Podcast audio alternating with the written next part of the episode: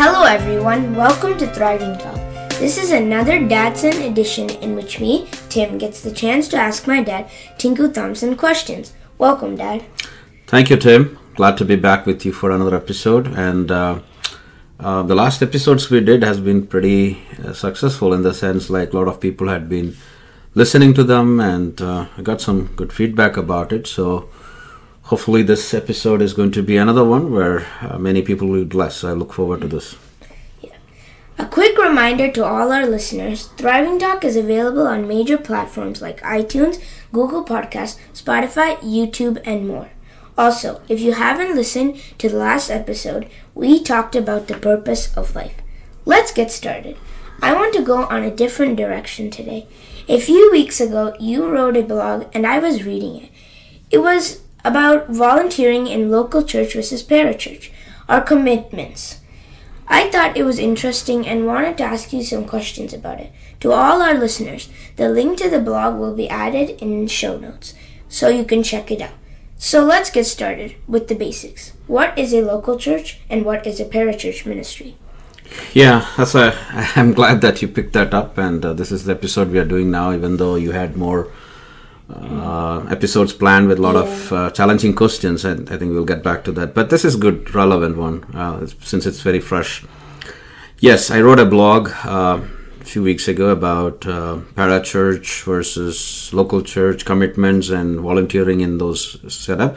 So, as you asked, let's start with the basics. Uh, what is a local church, right? Um, local church is a gathering of saints or people of God, Christians, in a consistent manner uh, in a within a particular community or area. So, so your local church would be the church you are going, and uh, you have members there. Um, you are accountable to them. Uh, it's it's different than just attending an online service or attending a church, church in some other place.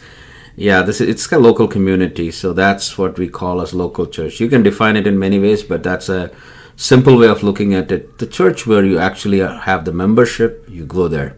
Okay. Now, parachurch is other organizations which are not churches.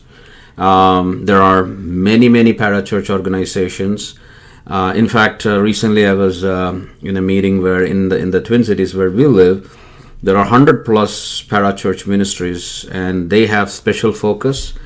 Um, and um, basically, they are Christian faith-based organizations that work outside and across denominations and different churches uh, to engage mostly in evangelism, social welfare type of things. Um, you know, they are focused. Most of them are focused on a particular area. Uh, a local church will have a lot of ministries, a lot of things going on, but this parachurch may be focused on uh, mostly one area. Hopefully that makes sense. Like you know, so parachurch is not a church; it's an organization or a, a mission which works kind of outside, and sometimes this could be under a church also. Um, but that's a fundamental difference. Church functions as a church. Parachurch uh, ministry works across the board. So this is not a usual topic to write about, but like what made you write on this topic?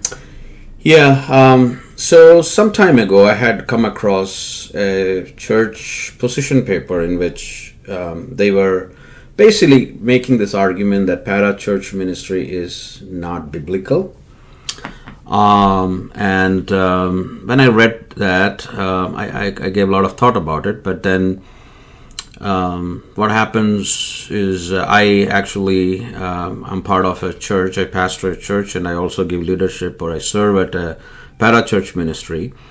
Uh, so then I was looking through this, and you know, uh, I have come across people who had different challenges um, as they try to balance between the local church commitment and uh, parachurch commitment. But even before I talk about people, uh, let me just say that a long time ago, when I was um, just growing in the Lord, um, you know, uh, when I started volunteering um, outside the church and you know and things like that, I had my own challenges because I was not able to really understand um, where the commitment level should be, what are the things I should be keeping in mind. I was young.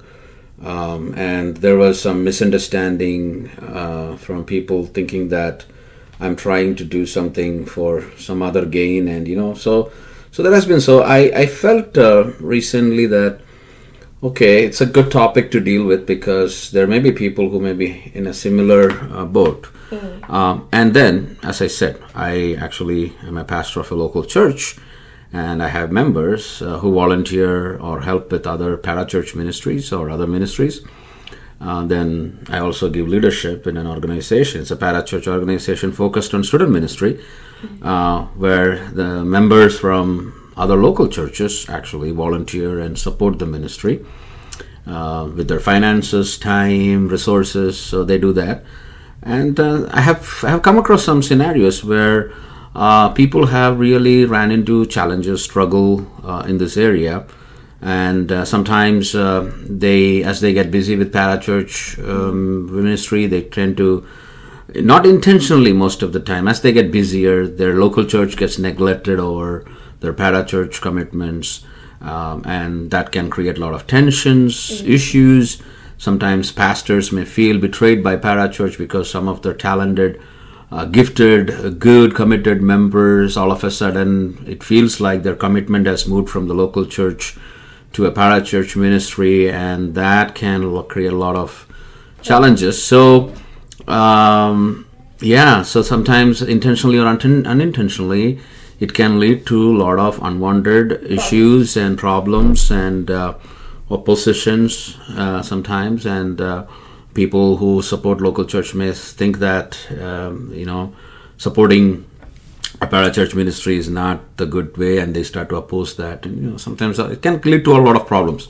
Um, very unhealthy for the kingdom and um, and because now we go away from our goal and uh, so that's uh, uh, one of the reason. And in majority of the cases all these people are very sincere and very passionate about what they're doing.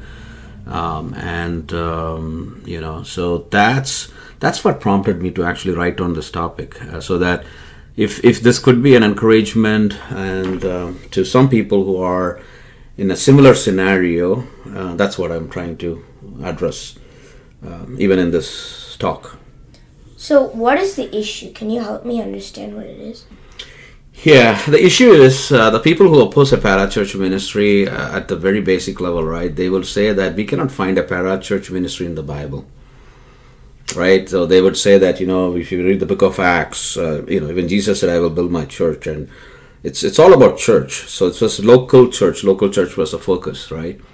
Um, and in fact, uh, for a long time after the church has started, we don't see any any parachurch mm-hmm. ministry, right? It didn't even, it didn't even exist in the first century. Uh, so that's why we do, actually basically uh, you know in the in the book of Acts it records the history of the early church to a point in time and those times there was no parachurch, so that's why we don't see anything. Um, but uh, what we have seen is um, that um, parachurch ministries also have a role because they carry a mission independent of any local church. Uh, in most cases, and fulfills a need which a local church may not be able to fulfill or accomplish. Um, so a parachurch ministry will have a goal to partner uh, with the local churches, and they are complementing in the mission um, and they are very intentional. The good ones are very intentional that they are not doing anything which will hinder or uh, adversely or negatively impact a local church and their mission. Um, and uh, like the mission which I am involved, and most of these missions, they have a very strong policy that they are not going to plant churches. They are not into church planting. They are not going to start churches. They are not going to break people out of churches and start their own um, churches. Um, so that's very clear. Um, so, uh, so it's very uh, important that we understand that. Um, you know, so so as I said, the mission in which I work as, as a parachurch ministry, uh, we have very um, clear guidelines that we are not. Our staff they don't do they do basically student ministry, they do campus ministry. Um, you know, and um, as I said, some local churches could have their own campus ministry too if their size is large you know and they have volunteers people equipped to do the work but most of the time we don't find that and a lot of times the churches actually struggle in this area um, and one more thing i just wanted to add is in, if in today's time if you pick any any any pastor um, who is famous in the sense like who has a great influence or message, big churches, mega church pastors, they all have uh, parachurch ministry they do along with uh, the church ministry. And uh, what I have seen is when a parachurch and uh, ministry and a church can partner together and work together, um, the ministry can become very effective. Um, a lot of times, uh, a local church can provide the financial support and encourage people within the church to volunteer and uh, they do all those, uh, you know, help. So what can happen is a ministry which parachurch is doing, um, they can actually uh, bring people into the local church. Um, I have seen examples where local church have been blessed. You know, people who have been uh, uh, who have come to faith through uh, the parachurch ministry have come to the local church and they have taken water baptism and you know confessed their faith and they became part of the local church because at the end of the day that's where uh, people belong uh, but so uh, so sometimes a local church may not have the scope or the you know bandwidth to execute um, some special projects um, or special ministries, uh, but then they can always partner with them with the, any any parachurch ministry, um, and uh, you know uh, at the same time that can be a very good help for the local church. Uh, but as I said, you know uh, we have to be very clear that. Um, the parachurch ministries I'm talking or I'm referring here refers to the ch- ministries which are very focused on their mission. I'm not talking about a random nonprofit created for some other purpose, uh, but very specific with a very clear goal, and uh, they are effectively doing that ministry. Uh, that's what I'm referring to, or I'm trying to encourage people through this. Uh, so that's that's the that's some of the core reasons I wrote, or I decided to, uh, you know, the, the issues which are there and uh, just to bring that up to the light yeah or bring to everyone's attention. So let's get to the practical side. What advice do you have for volunteers in a parachurch organization? Yeah that's a that's a good one um, to ask because sometimes uh, not sometimes most of the time uh, these volunteers who come they have a real heart and they are passionate about it. For example if somebody is coming for student ministry volunteering, they, they do have a heart for that. Or somebody is uh, coming with uh, some some parachurch ministry who may be doing humanitarian service or something. So they come with that heart. But sometimes what happens is, uh, as they get involved uh, with parachurch, they may start skipping unintentionally or intentionally um, their local church. So I have few things I have uh, written about uh, some guidelines. So if you're a if you're somebody who um, is supporting a parachurch organization through volunteering or uh, through different means, let me tell you a few things. First, do not view your parachurch organization as your local church. Your local church doesn't get replaced by your parachurch ministry, even if you get deeply involved in that mission. Mm. Number two, do not ignore your local church and start viewing it as unimportant. Uh, because you are doing many things. So, so one of the common issues I have seen is like when people get involved in parachurch ministries, uh, they look down on the church uh, sometimes and say, "Oh, we are so much doing better than the local pastor or the local church. We are in a mission," and say, "Started looking." So don't look down on that, you know, and do not plan events that directly conflict with your local church. Mm-hmm. Uh, for example, you know if you're if you're involved in some mission don't plan anything which conflicts with the main services of your church unless it's absolutely necessary for whatever reason. Um, your actions uh, how you are conducting yourself should not convey that uh, you are opposing your local church but it should clearly give the message that at the end of the day your end goal is to see people committed and growing within the context of a local church as per what the bible teaches. Uh, and there will be occasions where, you know, sometimes it could be a problem, but you may have some conflict with the church program. But at that time, you have to make sure that your local church leadership, especially a pastor, knows about it and understands the reason. And this can avoid a lot of unnecessary speculation. For example, if you are uh, on a Sunday morning, if you're missing, you never said anything, people may be thinking that you left the church or you are doing something. Uh, so it is very important that you keep them informed so that speculations, unwanted, um, you know, things can be avoided. Another thing I have to tell is make sure pride doesn't come. As I, I, I mentioned that a little earlier too, right? Uh, you know, as you experience high moments in the parachurch ministries, there are a lot of high moments. I can tell you in student ministry, like if two people are getting, two youngsters are from a different faith or a different background is coming to the Christ, that's a very exciting movement. And you may think that, you know, oh man, but what I did, you know, my ministry is really flying high.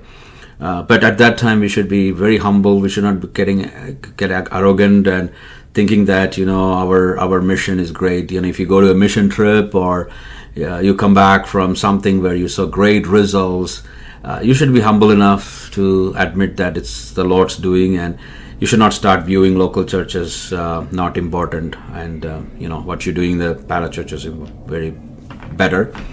Um, as I mentioned, do not belittle or uh, look down on the church members, the pastor. Uh, I don't think that they are inward focused while you are outward focused.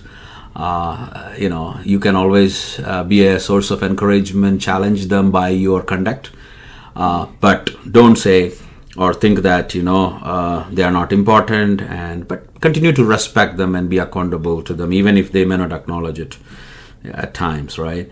Um, sometimes they may not like it, who knows? But still, you need to be uh, very clear on your side. And then finally, uh, take part in activities, essential activities of the church. Don't skip it.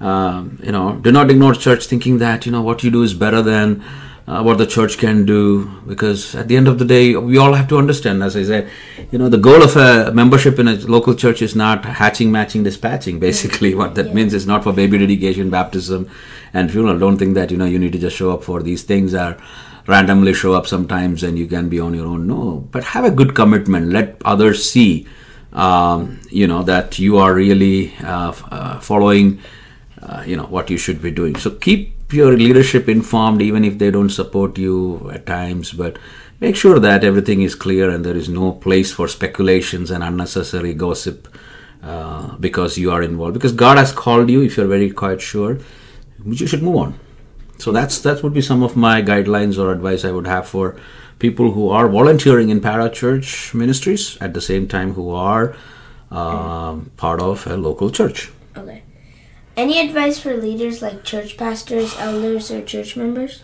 Oh yeah, absolutely. Uh, so I am, I'm, I'm, I myself am a local pastor, right? And uh, then I'm also, as I said, uh, giving leadership in an organization. So let me think from my perspective or share some things which I feel is very important. Uh, we have to accept our limits and acknowledge that we cannot run all type of ministries under the church. So we need uh, the help of these para-church organizations to accomplish what we cannot do on our own.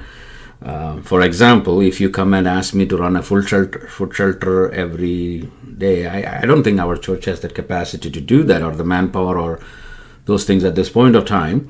Or if you, even if you ask me to do a specific uh, type of a thing, but there are other organizations who are well equipped to do that, so I can always uh, partner with them, help them. So that's that's one way. So let's acknowledge that.